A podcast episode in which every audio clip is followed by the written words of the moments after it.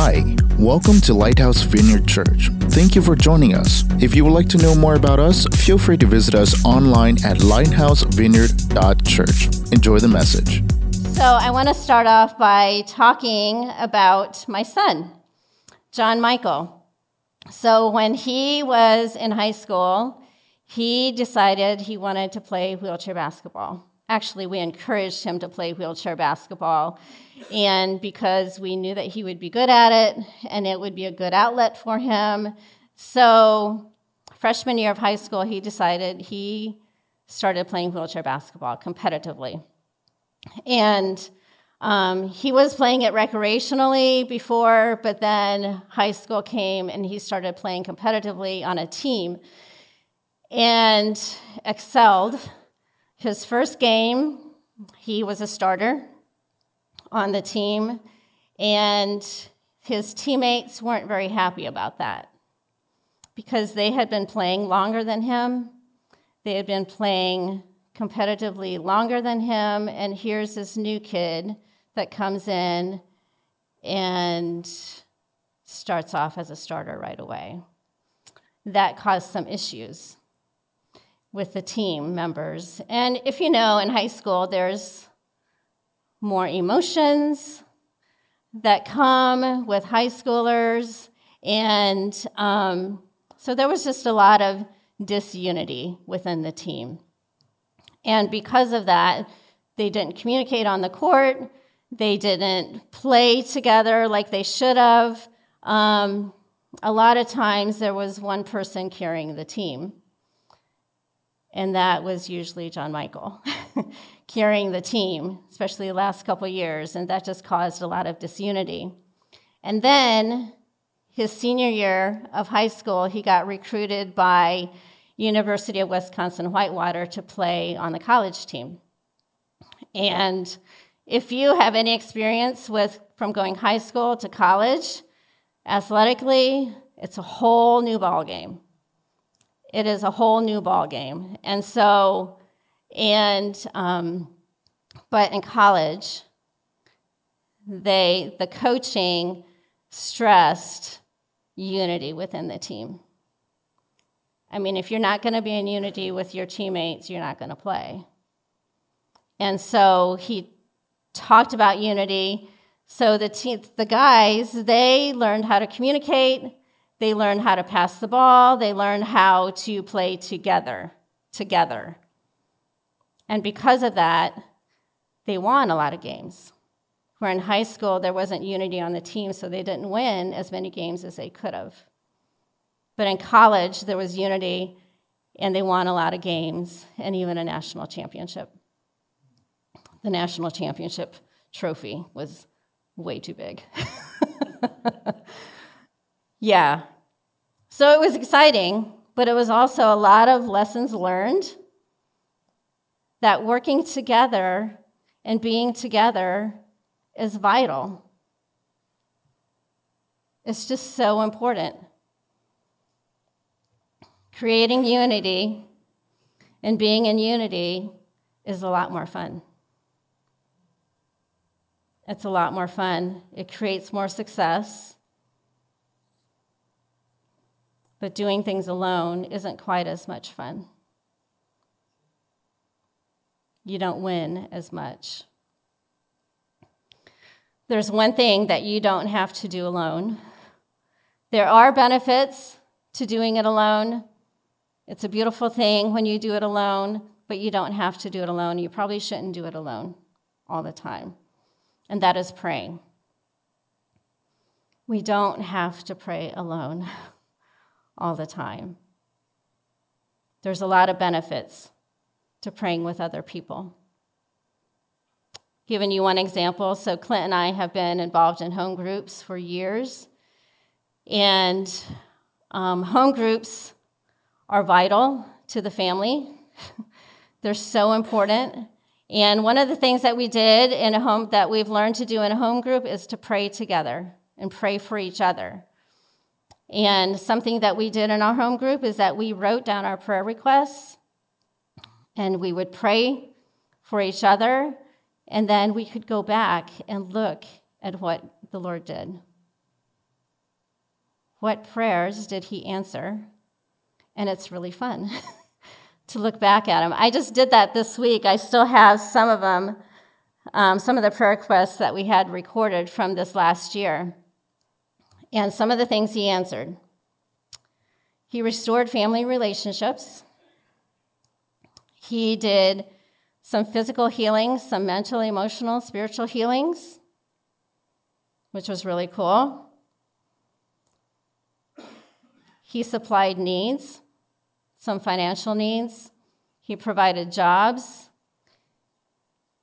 Clint and I needed to replace all of our cars last year because they just weren't as dependable as they used to be, and so we had to replace all of our cars, and so we had our home group pray for that. And God came through. And because we also wanted financial favor. And so, and God provided for all of those cars. We had teachers in our home group, and so we prayed our teachers through the school year. It was a hard year for teachers, and so we prayed our teachers through the school year. And I, side note, keep praying for teachers. It's not easy this year either. So keep praying for our teachers. And I believe the reason we saw so many answers to prayer is because we prayed together. Because there was unity within our group, and God came through.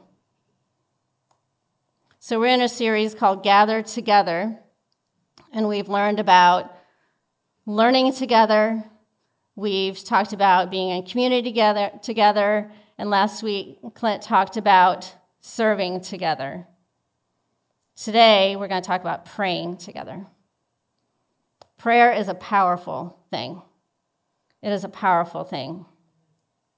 We're going to look at today's scripture, Matthew 18, verses 19 and 20. Again, truly I tell you that if two of you on earth agree about anything they ask for, it will be done for them by my Father in heaven. For where two or three gather in my name, there I am with them. And I normally don't use the Message version, but I really like this, so we're going to read the Message version as well. When two of you get together on anything at all on earth and make a prayer of it, my Father in heaven goes into action. I love that. He goes into action. And when two or three of you are gathered together because of me, you can be sure that I will be there. I love that. So the title of today's message is Gathered to Pray. So we're going to pray, okay? So God, I thank you for the privilege of prayer. It is a privilege and an honor to be in communication with you. Lord, we're grateful that when we speak to you, you listen. And when you speak, we can listen to you. Thank you for communication, Lord. God, I pray that as I speak this morning, that it would be your words coming out of my mouth. And Lord, that your truth would be heard. And that your truth would change hearts and minds and lives this morning. In Jesus' name, amen. All right, so going to your handout. When we pray together, God moves. Verse 19, it says, again, truly I tell you that if two of you on earth agree about anything they ask for, it will be done for them by my Father in heaven. I looked up the Greek word for agree, and it is symphoneo. And it means to be harmonious, to be in one accord, and to harmonize. When we work together in harmony, it creates a beautiful thing. It creates a beautiful noise. When I pray with someone, I like to hear amens. I like to hear, yes, Lord. I like to hear words of agreement. Because that tells me that there's unity. That we're on the same page. Ephesians 4, verse 3 says, "Make every effort to keep the unity of the Spirit through the bond of peace." And then Colossians 3, verses 12 through 14. "Therefore, as God's chosen people, holy and dearly loved, clothe yourselves with compassion, kindness, humility, gentleness, and patience. Bear with each other and forgive one another. If any of you has a grievance against someone, forgive as the Lord forgave you. And over all these virtues, put on love, which binds them all together in perfect unity." When I read this scripture, the Lord gave me a picture of a box, a gift box. And inside of this gift box were the words, compassion, kindness. Nelson, would you put that scripture back up? Nelson, it was compassion, kindness, humility, gentleness, patience, and forgiveness. They were inside that box. It was a white gift box. And then around that gift box was a ribbon wrapped in red, and that ribbon was love. It's a gift box that is wrapped in love. These are a gift to us, the kindness and compassion, and then gentleness and patience and forgiveness. And those all, when it's wrapped in love, it's unity. That is unity. It binds them all together in perfect unity. So what's the opposite of unity? It's division. God does not honor division. He honors unity. Let me say that again. God does not honor division. He honors unity.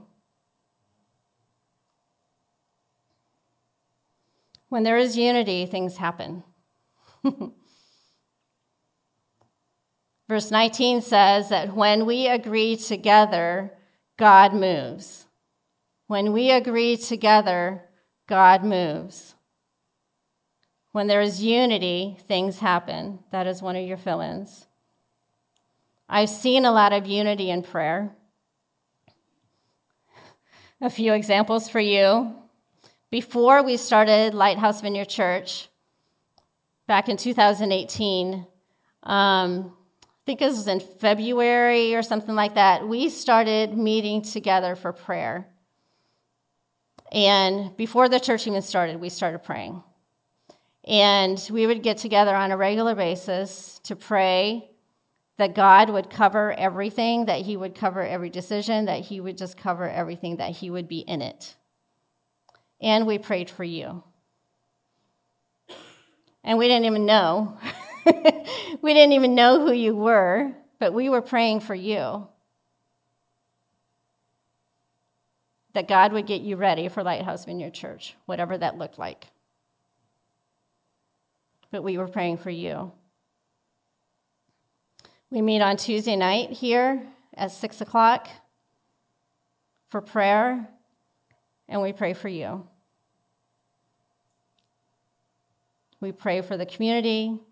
We pray for the county, the city, the state, the country. We pray for things worldwide. We pray.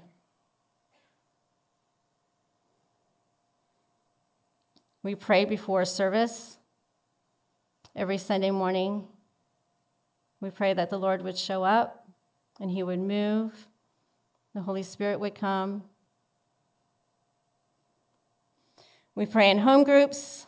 I talked about that earlier, where we pray in home groups together. We pray for each other. Yesterday, we had a ladies' retreat, and some of us ladies prayed before the retreat started. We prayed for all the ladies that were coming. We prayed for all the technical stuff. We prayed just for the whole day for the Lord to be here, and he did. He was here, and he did some really cool things.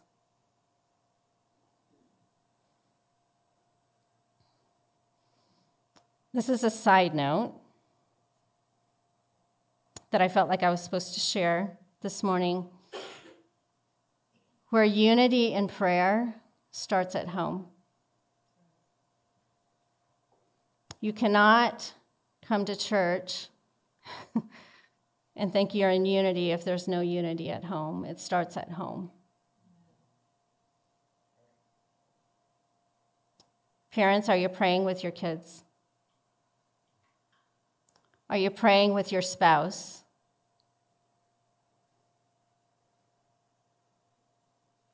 It starts at home. I read this book called Teach Us to Pray by Corey Russell. Fantastic book. If you haven't read that book, Teach Us to Pray by Corey Russell. Write it down. Amazing book on prayer. One of the things he says in there is, kids will remember your tears when you talk to Jesus more than your words to them about following Jesus. You know that phrase, actions speak louder than words? Kids will see your tears when you talk to Jesus more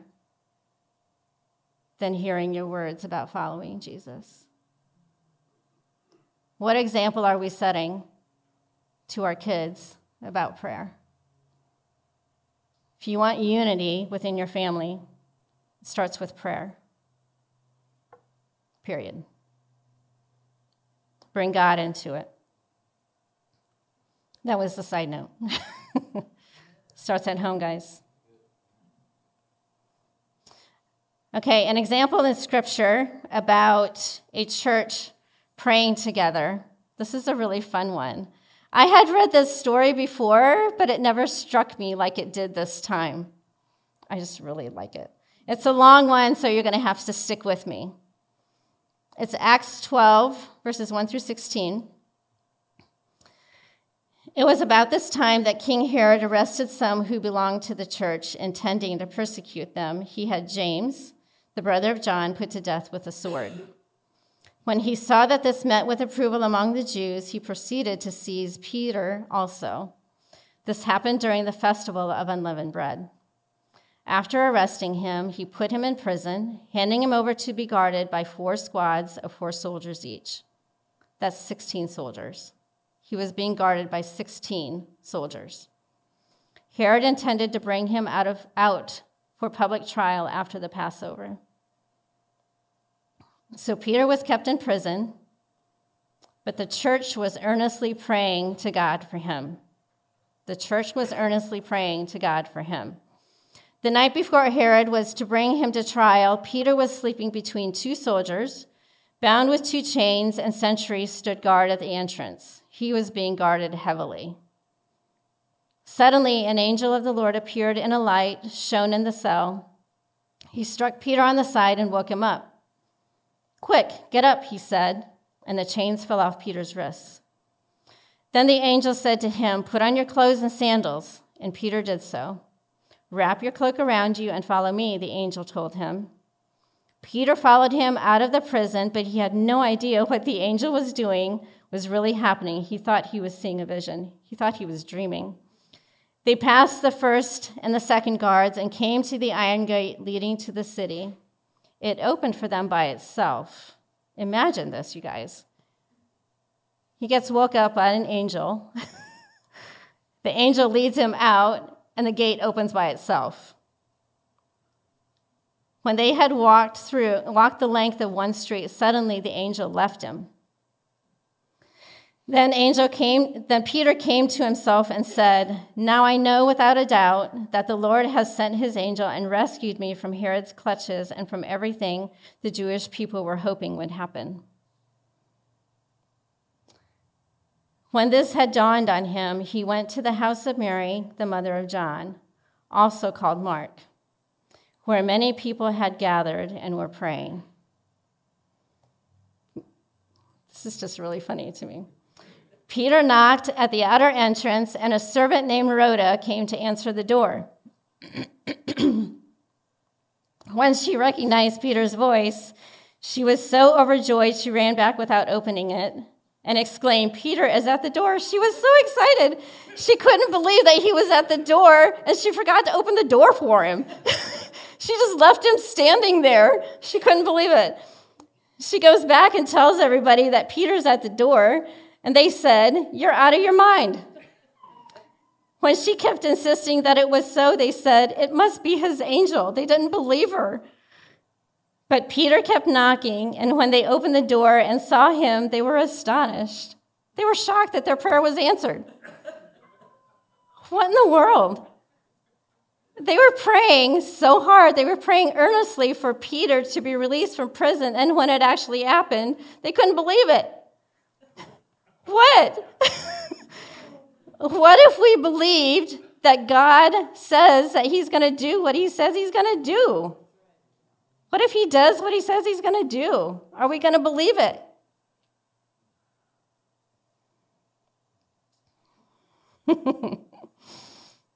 I just love that. What if the whole church believed that when we pray, God will do what he promises? What if we believed it?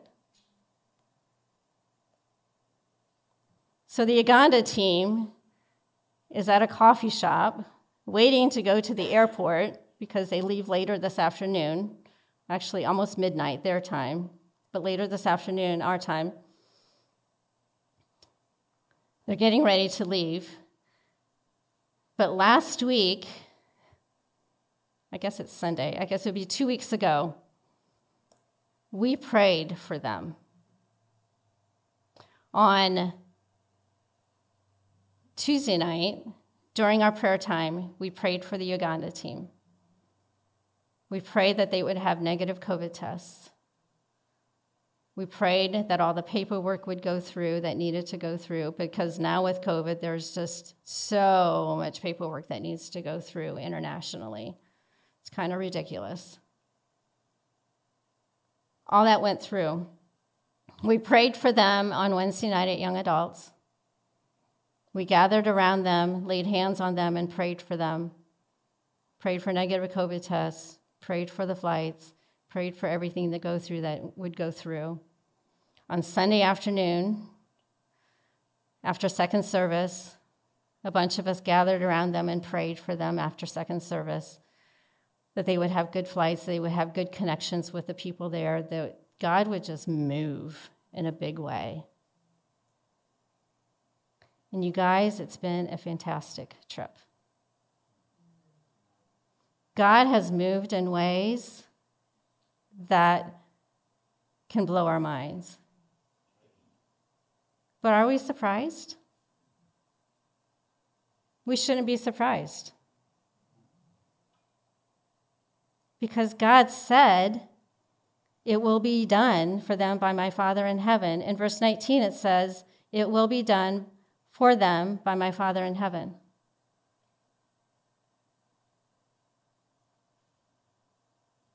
So why don't we get together and pray more? And ask God to move and believe that he's going to do it.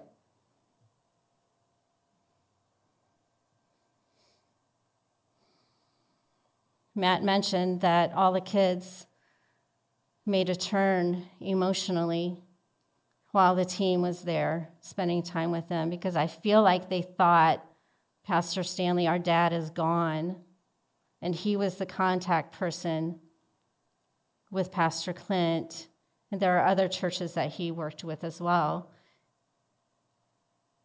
I'm guessing they felt like, okay, we're on our own now.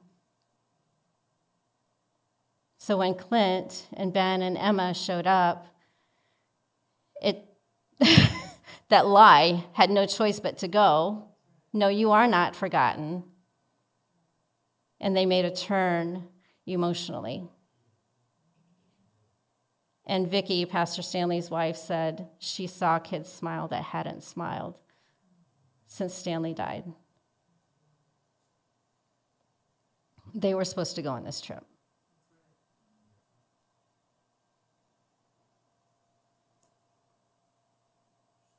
So when we pray together, God moves. And it's a joy for him to do that. It is. It's a joy for him. He shows up. And also when we pray together, Jesus joins us. That's point two. Jesus joins us. In verse 20, it says, "For where two or three gather in my name, there am I with them." When we gather because of him, he comes and he shows up. Romans 8:34 says, "Who then is the one who condemns? No one. Christ Jesus, who died, more than that, who was raised to life," he didn't only die, he was also raised, "is at the right hand of God and also interceding for us."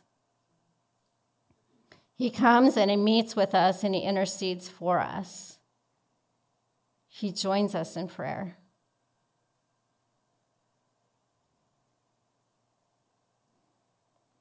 There's a different atmosphere in a church that prays together versus a church that doesn't pray together. Worship is different. Conversations are different.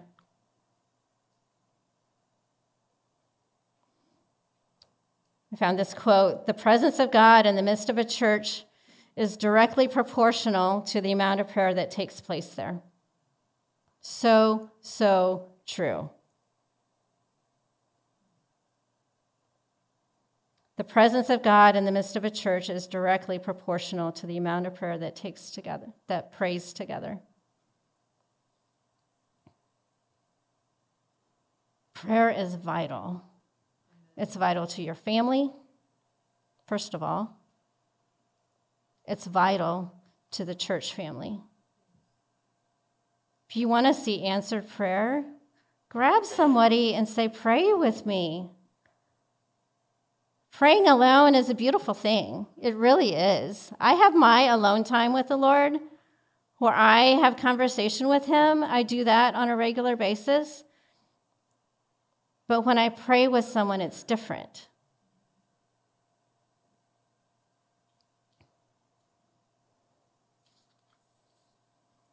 So on Tuesday nights, we meet for prayer at 6 o'clock, where we pray for you, we pray for anything that the Lord brings to our mind. And it's open to anybody who wants to come. If you need someone to come, to pray with you, come on Tuesday nights. 6 o'clock, doors are open, doors are unlocked, come and pray. If you just want to come and sit and participate in prayer and just agree with us in prayer, you're welcome to do that. And then at 7 o'clock, we open up the prayer room where we have live worship and we have a person with intentional prayer on the stage, and you can just come and sit in the presence of the Lord. Prayer changes things. I feel like that's an understatement. But prayer changes things. Well, that's it for today's message. We hope we helped you know God more intimately. If you feel our ministry is helping you spiritually, feel free to find out more about us at lighthousevineyard.church. Thank you for being part of our family, and we will see you next time.